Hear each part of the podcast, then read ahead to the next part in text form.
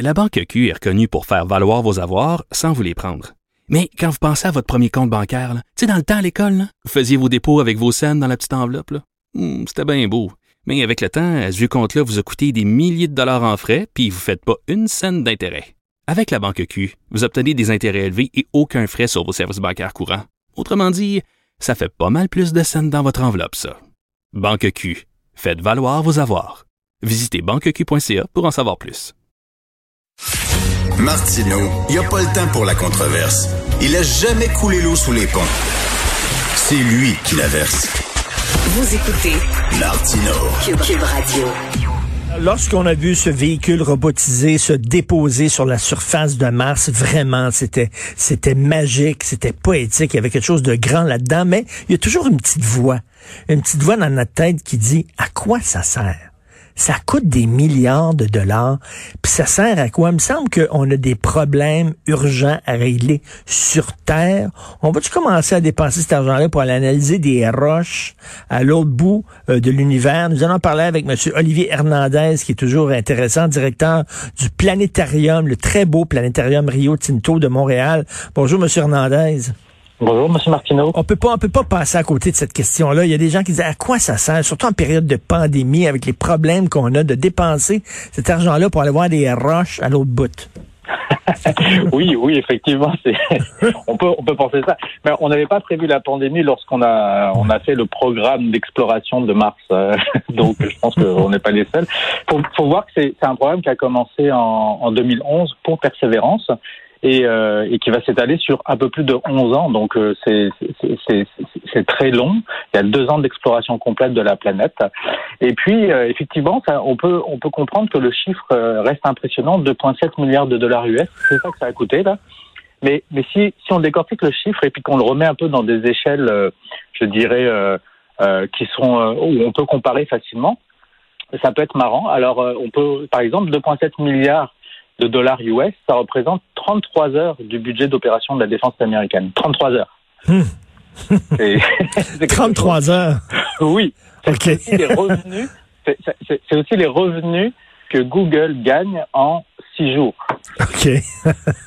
Donc, oui, c'est de l'argent public, mais cet argent-là, il sert à faire travailler énormément de personnes. Et il permet, par exemple, de maintenir des postes pendant au moins 350 personnes pendant 11 ans qui vont travailler sur ça. Alors, les objectifs, après, ils sont vraiment très scientifiques. Et là, on ne parle pas d'envoyer des humains sur une planète ou quoi que ce soit, parce que la problématique d'envoyer des humains dans l'espace, moi, je pense que c'est quelque chose de très, très complexe, de très long et peut-être un peu dérisoire, en fait, parce qu'on s'aperçoit que l'espace, c'est un milieu extrême, très dangereux pour les humains. Et est-ce que ça vaut le coup de les envoyer? Il y a une question, un débat de fond à se poser là. Moi, je pense qu'on est capable, avec la robotique, avec l'intelligence artificielle, d'obtenir des résultats beaucoup plus rapides, beaucoup plus concrets, et de faire avancer, en fait, les objectifs qu'on s'était donnés pour l'exploration du système solaire. Est-ce qu'il va y avoir des retombées de ça, des retombées scientifiques, des découvertes? Parce que, j'ai souvent entendu dire que les voyages dans l'espace ont réussi, par exemple, à développer le Velcro. Bon, OK. Bravo. Là, je sais pas si c'est vrai exactement, là, mais... Oui, c'est vrai. Les couches pilotes aussi. Oui. Les quoi? Les couches pilotes. Ben oui, les astronautes, quand ils avaient besoin d'aller dans l'espace, ils avaient, au niveau du programme Apollo-Mercury, ils sont rapidement aperçus que passer quelques heures dans l'espace, c'est bien, mais il faut pouvoir uriner quelque part et évacuer. Et au début, ils le faisaient dans leur propre combinaison, et c'est de là qu'on a pensé à inventer des couches culottes. Donc, c'est une retombée comme une autre. Mais j'espère qu'il y a une retombée plus sérieuse que les couches culottes, parce que ça revient cher la couche, là. Oui, tout à fait. Mais plus généralement, d'une façon très, je dirais, très importante, la science fondamentale, parce que c'est ça, en fait, qu'on observe, c'est difficile. La science a un processus lent qui a besoin de temps pour s'exprimer. Là, on le voit avec la pandémie, par exemple, c'est un bon exemple. Lorsqu'on a dirigé tout l'argent pour pouvoir obtenir un vaccin, des recherches qui prenaient 5 ans à peu près, on a vu qu'on est capable de les réduire énormément et on est capable de faire accélérer les choses pour arriver à un but donné. Mais d'une façon générale, la science fondamentale, elle a besoin d'énormément de temps parce que le processus, je dirais, principal de recherche et de réflexion, c'est de la validation de théorie. Donc, il faut penser à une théorie, puis ensuite trouver des exemples pour la valider, mais aussi pour de trouver des contre-exemples qui la mettraient tout de suite en défaut. Puis en science, dès qu'on arrive à mettre en défaut quelque chose, ben, la théorie explose, elle est finie, elle n'existe plus.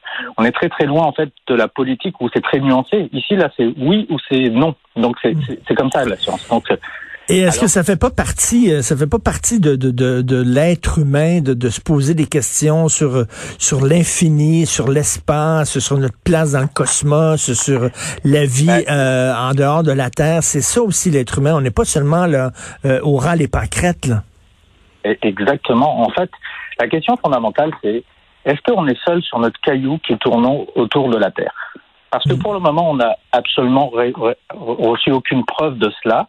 Et un des objectifs donc de la science, c'est d'essayer de voir si la vie a déjà existé ailleurs dans l'univers. Les programmes d'exploration du système solaire permettent de faire ça parce que l'avantage, c'est qu'on est à côté, entre guillemets, des planètes, même si ça prend plusieurs mois ou plusieurs années à aller sur les planètes. On est à côté et on sera bien content de pouvoir trouver de la vie. Alors, on ne pense pas de la vie comme nous, les êtres humains, mais peut-être de la vie microbienne.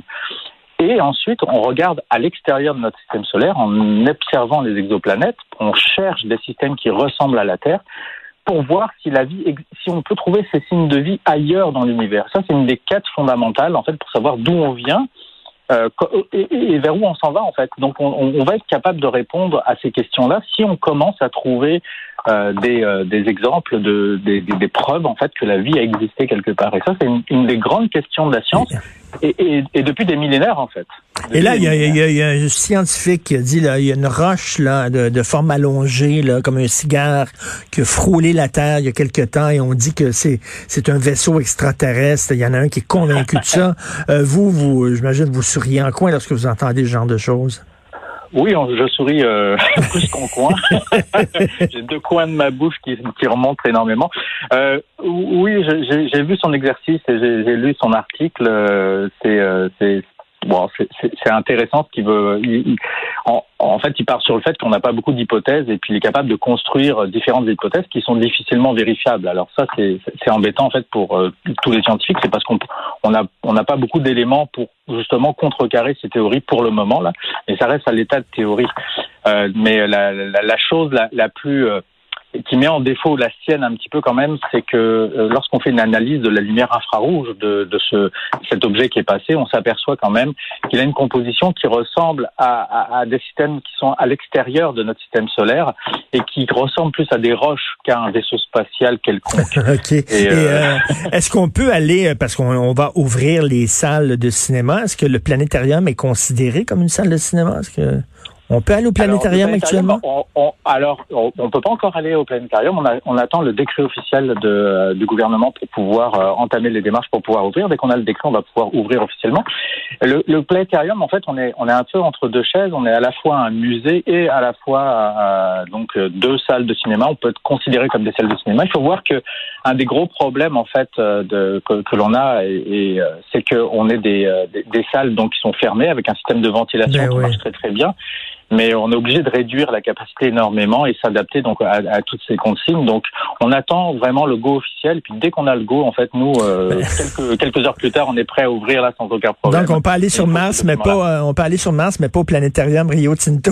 Mais ça s'en vient. Mais dès que c'est ouvert, je vais être un des premiers spectateurs. Là, je vais amener mon fils parce que c'est toujours passionnant. Merci beaucoup, Monsieur Olivier Hernandez. Merci. Je vous en prie, merci beaucoup. Merci Olivier Hernandez, directeur du Planétarium Rio Tinto de Montréal.